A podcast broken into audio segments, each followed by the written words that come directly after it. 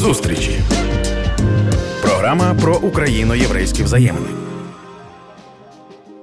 Ви слухаєте програму зустрічі на громадському радіо. Мене звати Ліза Цереграцька, і сьогодні моєю гостею є Олена Заславська, яка є директоркою міжнародної міждисциплінарної сертифікатної програми з юдаїки, а також виконавчою директоркою Сіоністської федерації України. У нас є кілька приводів насправді до розмови, і я їх вбачаю такими е, просвітницько-загальними темами. Насправді, хоча вони досить про конкретику. Пані Олено, я вітаю вас. Я вітаю вас і дуже дякую за це запрошення. Власне, ми з вами спілкуємось на початку 24-го року, і направду е, маємо про що сказати за 23-й рік, який минув, і недаремно, звісно, я називала ваші регалії, ті посади, які ви обіймаєте, тому що якраз дуже цікаво говорити про це. І е, я думаю, що варто навіть і нагадати, що ми не вперше будемо зачіпати тему студентської е, конференції з юдаїки. Ми вже говорили направду, і наші уважні слухачі та слухачки це пригадають.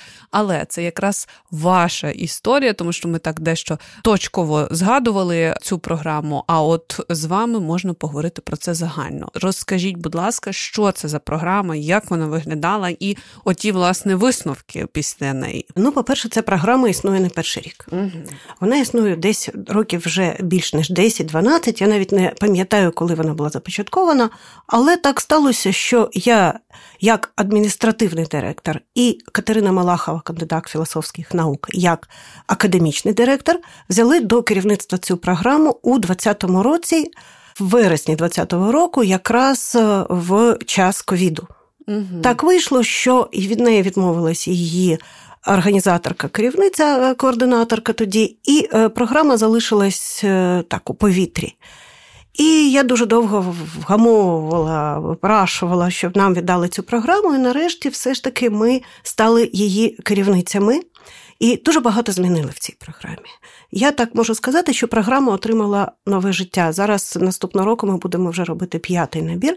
Ми зараз співпрацюємо з інститутом сходознавства, тобто можна сказати, що ми частина академічної спільноти України. Це академічна програма, яка надає знання з єврейської історії і культури. Ну, що таке Jewish Studies англійською uh-huh. мовою? Да? Тому що юдаїка це трошки інше слово. В англійському це Jewish Studies – це академічне вивчення історії євреїв. І я так розумію, що ці два поняття вони дещо це... відрізняються. Ні, вони не відрізняються. Просто в українській мові юдаїка uh-huh. перекладається, тобто з англійської Jewish Studies на українську перекладається як юдаїка. Uh-huh. Це тотожне поняття, нічого тут немає. І вже ось чотири майже з половиною роки ми працюємо над розвитком цієї програми. У нас чудові студенти. Цікаво, що це академічна програма, яка має кришу саме в академії наук. І е, з вузами, з вишами, ми маємо тільки договори, тобто ми запрошуємо їх студентів для того, щоб вони у нас навчались. Тобто, ми можемо взяти, наприклад, в якості студента вже людину, яка має науковий ступень, угу. людину, яка просто хоче вивчати і щось робити, але все ж таки, все ж таки, я завжди повторюю, я вже неодноразово це говорила, що сьогодні Jewish Studies, юдаїка це не пахане поле. І багато дослідників, перш за все, це програма для дослідників, е, можуть взяти теми єврейської історії і досліджувати їх, тому що ну, конкуренції майже немає. Знищена громада після Голокосту нічого не залишилось, і ми з вами знаємо, що нічого і не було до початку 90-х років. Все це було заборонено, закрито. І сьогодні така кількість тем для дослідження, що їх неможливо перерахувати. Коли ви говорите про академічність, я більш ніж впевнена, що багато в кого перша асоціація спрацьовує як щось таке, знаєте, ну гаразд, якщо не нафталінове, то, то таке дуже строге, дуже таке визначене за кафедрою під диктовку. Ви вже хитаєте головою. Я розумію, що це не так, але дуже важливо зрозуміти, і ви говорите про ці зміни, як ви модифікували програму. Цікаво, як вона виглядає зараз, що є її наповненням. Сьогодні у нас майже 20 академічних курсів, які викладаються онлайн. Угу. Чому онлайн? Тому що ми зрозуміли під час ковіду, що ми не можемо залучати людей фізично. А по-перше, як е, відмінність нашого рівня програми від того, що було, що ми запрошуємо людей не тільки з України, а і українців, які знаходяться за кордоном, вони можуть у нас навчатися.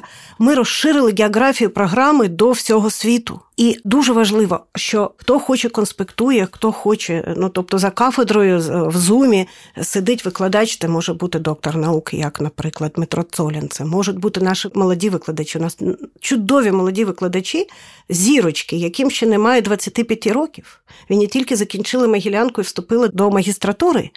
І вони сьогодні працюють з нами. І люди, які мають вже науковий ступень, навчаються в них, наприклад, е, текстам.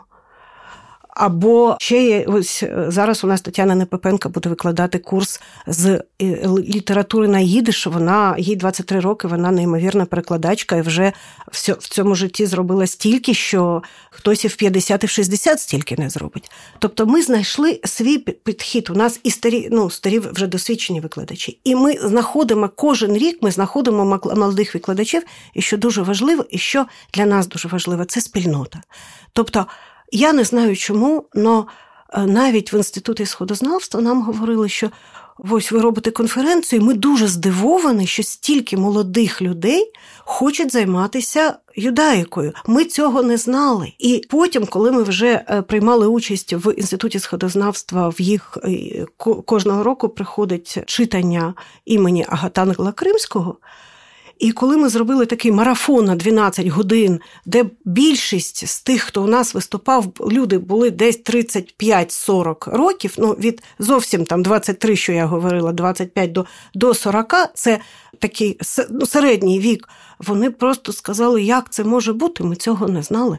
Тобто, ми ще знаходимо людей, запрошуємо людей, які з нами хочуть е, співпрацювати, і на конференціях також вони і і наш, і звісно, ми не відпускаємо наших випускників. Два роки іде сама програма, а потім всі, всі, хто вже отримали свій сертифікат приходять до нас, з нами спілкуються, і ось так потроху-потроху спільнота. І зараз дуже важливо, що ми розпочали роботу з Вроцлавським університетом, з кафедрою юдаїки Вроцлавського університету. Ми переходимо частково на англійську мову, частково, тому що ми ж розуміємо, що в нас англійська мова це справа молодих, на жаль на жаль. Але все ж таки лекційний курс трьох лекцій професура Вроцлавського університету зробила разом з нами. Ми сподіваємося, що зробимо і навесні ще один такий курс, і ми розвиваємо співробітництво. Далі у нас співробітництво з Познань, далі у нас вже розпочалось співробітництво з музеєм Полін і чудові українські дівчата, які там в відділі освіти працюють роблять для нас онлайн-презентації. Одна вже була, друга буде ось зараз за два тижні. Ось так. Е, ви говорите про молодих людей і зазначили перекладачку в 23 роки. Мене шалено захоплює і надихає ось цей процес передачі естафети, перепрошую, що в таку термінологію йду, але коли ти долучаєшся до чогось, що пов'язано з наукою, зі знанням з освітою, і бачиш там реально молодих, дуже зацікавлених людей, мені здається, що процес прискорюється просто в рази. Ви зазначили перекладацьку справу. Що ще з таких проміжних, можливо, висновків, результатів, що ми зараз маємо, ми теж можемо зазначити? Ну, по-перше, це дослідницька справа. Угу. Це люди, які працюють в архівах. Це люди, які працюють з темою. Ну, вони вибирають себе тему і починають її розкривати. І потім вони знаходять такі речі, ну про які можна вже говорити на конференціях світового рівня. І ми навчаємо їх базі. Тобто ми даємо їм поняття, що таке єврейська громада, яка що це за історія єврейської громади. Класичні єврейські тексти це дуже складно. Ми надамо їм дві мови їдиш і іврит. Є в нас група, вже які продовжують, і є спочатку які. Дві групи їдеш за таким ж принципом, тобто дві мови. І, звісно, дуже важлива частина нашої роботи це історія держави Ізраїлю. Я зараз розумію, що цим ніхто майже зараз не цікавиться, але зрозуміло, що нам зараз не до історії держави Ізраїлю. Ми це теж розуміємо, але все ж таки, коли ми думаємо, що наші держави якось тотожні, що у нас є спільна історія і спільна ситуація, треба показати, де це так, а де це не так. Тому що дуже великі надії були на Ізраїль, вони десь вони здійснились, десь вони ні. І ми займаємось тим, що показуємо дамо історії. Зараз ми закінчили курс, відкритий курс, який проводив дуже відомий. В Україні історик і політолог, дослідник В'ячеслав Ліхачов і історик з Ізраїлю Артем Федорчук. Курс був відкритий. У нас є система відкритих курсів, коли ми запрошуємо всіх бажаючих сертифіковані курси окремі. Один раз на півроку десь ми так робимо. І цей курс називався Історія держави Ізраїль виживання у ворожому оточенні. І ми, як у воду гладіли, знаєте, так дивилися в воду. І на другій або на третій лекції розпочались всі ці події в Ізраїлі, і ми більш ніж на 100 людей проводили майже прес-конференцію наші лектори розповідали, як вони бачать майбутнє цієї країни і що там відбулося з місця. Тобто він знаходиться в Ізраїлі, один лектор тут, і ми про це говорили. Направду, тут наш таке професійне історичне середовище може дещо зупинити в цьому моменті і сказати, що проводити паралелі або ці порівняння це не дуже не дуже доречна штука. Я десь погоджуюсь, але разом із тим мені здається, що ось цей спільний знаменник в розумінні жаху реалії реалій, коли ти живеш сучасне життя 21-го сторіччя у війні, він все-таки дає певний, е, ну, щось та й врівнює. Звісно, без без порівнянь історичних. Я я тут не претендую, тому що, звісно, не є експерткою. І, власне, от ви зазначили про історію, що мало хто знає, а мені здається, те, що мало хто знає, це ще одна проблема. Багато хто думає, що знає. Тобто, коли настільки багато про це ніби є, і це говорить говориться весь час якісь такими загальними словами, і складається враження, що ти в курсі, а насправді це не так. Ви знаєте, да, я не просто я стовідсотково з вами згодна, і тому ми бачимо свою місію. В тому, щоб надавати освіту. Мене, як у нас організація, яку я є виконавчим директором Сіаністська Федерація України, її завдання це відносини з Ізраїлем, і мене навіть питали, як ти бачиш майбутнє єврейських організацій в Україні, єврейської громади. Я завжди говорю освіта, освіта і освіта. І у нас на програмі я хочу сказати, що у нас майже немає представників єврейської громади. У нас навчаються українці, і їм цікаво це, тому що єврейська історія це частина української історії, і це не викинеш, як би ми не хотіли про це забути. Ми не можемо забути. Це спільна історія. І тому люди, які не мають жодного єврейського коріння, сьогодні, ну якщо не найкращі, ну просто неймовірні дослідники які проявляють таку цікавість до цієї теми, що я її не бачила у людей, які єврейське коріння є. Це дуже цінно. Мені здається, що чим більше людей буде долучатися, щоб осягати це, як е, теж сказав один з гостей програми зустрічі, що життя українців і євреїв це не життя поруч, це життя разом, а це відповідні наслідки і в історичних, культурних будь-яких процесах, і це є дуже важливим. Я поспішаю нагадати, що ми говоримо з Оленою Заславською, яка є директоркою міжнародної міждисциплінарної сертифікатної програми з юдаїки, а також виконавчою директоркою Сіоністської федерації України. Повертаємося до програми зустрічі на громадському радіо. Мене звати Ліза Цереграцька, і сьогодні я спілкуюся з Оленою Заславською, директоркою міжнародної міждисциплінарної сертифікатної програми з юдаїки, а також виконавчою директоркою Сіоністської федерації України. Ми вже поговорили з вами про студентську програму, і це той внесок та інвестиція в майбутнє, власне, яку ми робимо. А ще хотілося б поговорити про оте поточне актуальне, що відбувається, і я думаю, що це безумовно безумовно той масив заходів, який ми, попри все, все одно маємо. І от один з таких це конференція Україна-Ізраїль. І з одного боку, ніби з назви цілком очевидно, на що вона була покликана, але все одно тут вам слово, аби розповісти, для чого була конференція, хто був присутній, і теж чим вона, так би мовити, завершилась. Ви знаєте, ця ідея вона не нова, ми вже проводили в 2020 році. Якраз під ковід попала наша перша конференція. І перша конференція вона була у мене була така ідея, за яку мене трошки так побивали по боках. Е, що знаєте, е, сіаністська організація повинна розповісти, що таке слово сіанізм, що воно дуже не страшне, тому що у нас з радянських часів є таке уявлення, що це якісь страшні монстри з рогами, сіаністи, які не, не зрозуміли, що роблять, ну і іними е, словами вороги. Стереотипи і була... дуже вкорінені. І ось для того, щоб якось побороти ці стереотипи, ми в 2020 році зробили таку конференцію. Вона називалась Альфбет Сіанізм. І запрошували туди теж різних діячів, але вона попала повністю під ковід. І тоді ми зробили її онлайн і ми виграли.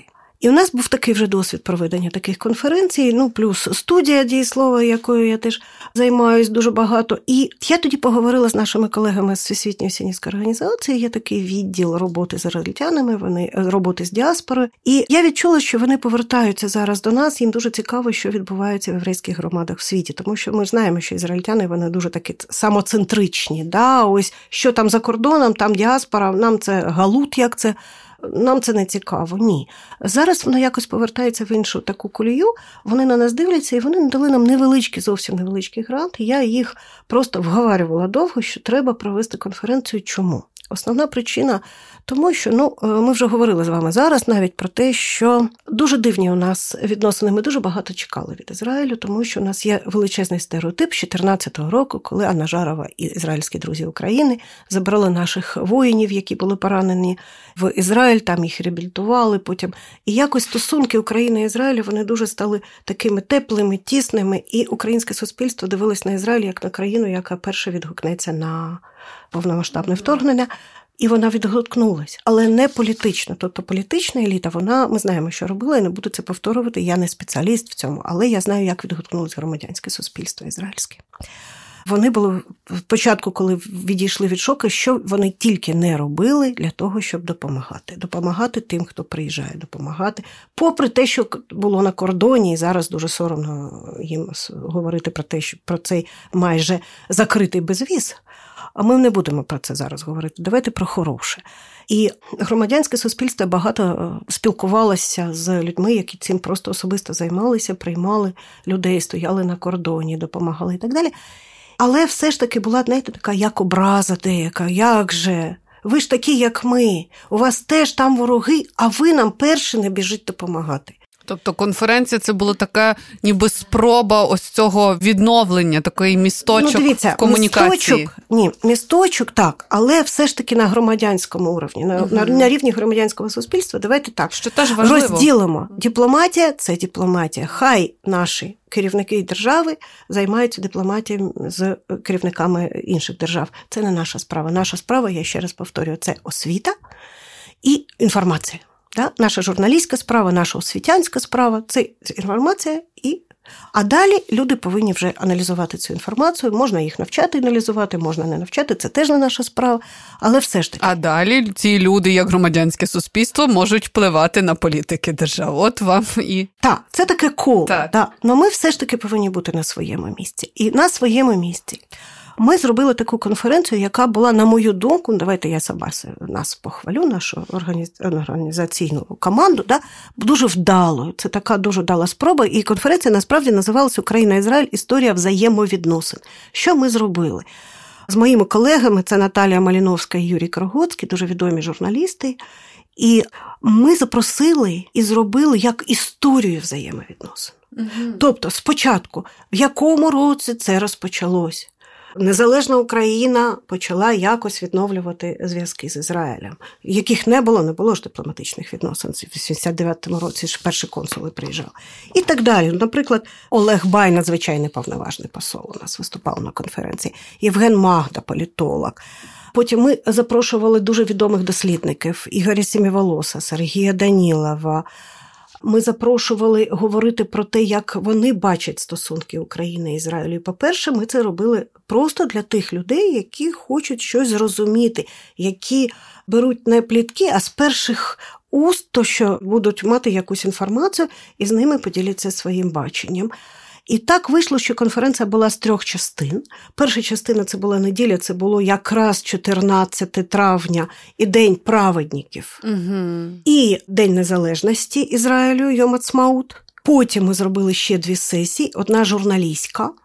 І друга вже в нас виступали керівники громад єврейських, українських, і було таке дуже цікаве спілкування. Психологи виступали. І так я далі. розумію, що я зараз просто спрощу все до рівня такої е, навіть непристойності, але завжди такі заходи, вони, врешті-решт, знаменуються якимось таким або інсайтом, теж перепрошую на цьому модному слові, тобто якихось своїх висновках і якихось е, таких думках, які породжуються, от яких раніше не було, а внаслідок цих дискусій вони породилися, або ж чимось таким, що западає в голову і душу, і ти потім крутишся довкола нього. Чи було щось у вас щодо цієї конференції? Таке? Так, мені здається, що найвдалішою була друга частина, коли виступали журналісти. Угу. Наприклад, незвичайний виступ Ані Жарової. Дуже цікавий виступ Ростислава Гольцмана. Це ізраїльський журналіст, він живе в Хайфі, е, проводить е, теж заходи і так далі. Тобто, коли ми розмовляли з людьми, які е, є ну насправді керівниками громадських організацій, громадянського суспільства, вони розповідали, що вони роблять, тому що у деяких людей є таке уявлення, що ізраїльтяни нічого не роблять для України. Ні, на рівні керівництва ми цього ми просто про це не говоримо. Ми залишаємо це осторонь. А на рівні громадянського суспільства мені дуже хотілося б, щоб люди це почули, і вони це почули. Цей аналіз, як е, насправді там сприйняли те, що відбувається в Україні, і вони це нам розповідали. І ще я дуже хотіла, я запросила е, Ігоря Романова, це в третій частині керівника Дніпра. Єврейської громади, чому я його запросила? Я з ним особисто знайома. Я його попросила розповісти, що вони робили на на початку війни, тому що Ігор Романов очолював таку, я б сказала, як це правильно, кампанію по прийому людей з Ліману, з Рубіжного, з Бахмута, з всіх міст, яких вже ми знаємо, немає. Да? І тоді просто люди їхали тисячами. І вони зробили так, що все місто Дніпро це був одне великий гуртожиток. Тобто я дзвонила і говорила, ти можеш прийняти людину без. Тобто національність тут ніхто не питав. Просто ні, ніколи. В цій, в цій роботі ніхто не питає, чи є у тебе відношення до єврейської громади, чи ні. Якщо є, ну добре, тобою буде потім займатися, наприклад, якась єврейська організація. Якщо ні, ми будемо допомагати там якось інакше, але ніколи ні разу. І місто Дніпро півроку це був єдиний такий табір. Всі школи, всі дітсадки, і він мені так, ми взяли ще один дітсадок, взяли матраси, там покладемо людей, потім подивимося, що будемо. Там у нас матраси, там у нас є ліжка, там у нас є все. Тобто я дуже хотіла, щоб вони розповіли про це на теж широку аудиторію, тому що ну я з ним спілкуюся, ще 10 людей з ним спілкуються, і ті люди, які ви вони приймали, їм просто не до цього, та? щоб це люди почули, і вони це почули. Я думаю, що ми зробили це. У нас мало часу, звісно, ми обмежені, але дуже хочу швиденько бодай пробігтися по тому, що можна бачити від студії дієслово, що можна відвідати, які проєкти от власне зараз є, і куди можна долучитися. Да, у нас є проєкти. Ну, по-перше, я дуже коротко зараз буду діла справа Дрейфуса. Чудовий історик ізраїльський Михайло Браштей, якому вже більш ніж 70 років, і він мені сказав, що пані Олена, я не можу взяти рушницю і захищати Україну. А він не з України корінням, що цікаво. 40 років в Ізраїлі, він не з України корінням. Я хочу захищати Україну, але мені стільки років, що мене просто не візьмуть. Я буду допомагати вам лекційно. Знаєте, інтелектуальна допомога це теж допомога, і про це треба говорити. І таких людей дуже багато. Я думала, що це неможливо, це можливо. Тобто люди приходять і говорять, ми для вас проводимо, ми зробимо для вас курс лекцій. І зараз він вже четвертий курс буде проводити справа Дрейфуса. Ми розпочинаємо це саме в студії. Це навіть не програмний курс, а студійний. І ще у нас буде великий курс. Це продов... ну, умовне продовження. Слава Ліхачов буде читати у нас історію антисемітизму. 31-го ми всіх запрошуємо на початок. Це буде така лекція, чи є антисемітизм сьогодні в Україні, що чекати і як. Це дуже важлива тема, тому що всі думають, що воно розпочнеться. Він буде розповідати, чому в Україні. Не було хамасовських мітингів, це єдина країна в світі, де їх не було, і так далі. І потім буде 5 лекцій, теж під сертифікат. Ми, Я ще не знаю, коли 100% ми його розпочнемо в середині лютого. Дату ще не знаю, ми ще погоджуємо це. Де стежити за цими подіями, якщо хочеться долучитися, е, побачити? Всі, хто хоче до нас долучитися, залюбки до нашої фейсбучної сторінки студії Дієслово. Дієслово онлайн там написано. У нас є сайт студії, є сайт сертифікатної програми, є сайт Сіанійської федерації. І коли в мене є час сили, я тут на сайт теж щось пишу. Але все ж таки в Фейсбуці це краще, тому що і там прямий ефір швидше, тому що немає сил. І прямий ефір іде завжди в Фейсбуці. Можна собі це включити як радіо. Навіть можна не заходити в Фейсбук і все слухати, писати запитання. Я завжди їх відстежую і задаю лектору. Ну, власне, говорити хотілося би і можна було би ще довго, але принаймні моя душа спокійна, що усі козирі точно нашій аудиторії ми дали, куди звертатися, де стежити, що робити, як долучатися, і важливість цих тем обговорень. Нагадую, що зі мною спілкувалася Олена Заславська.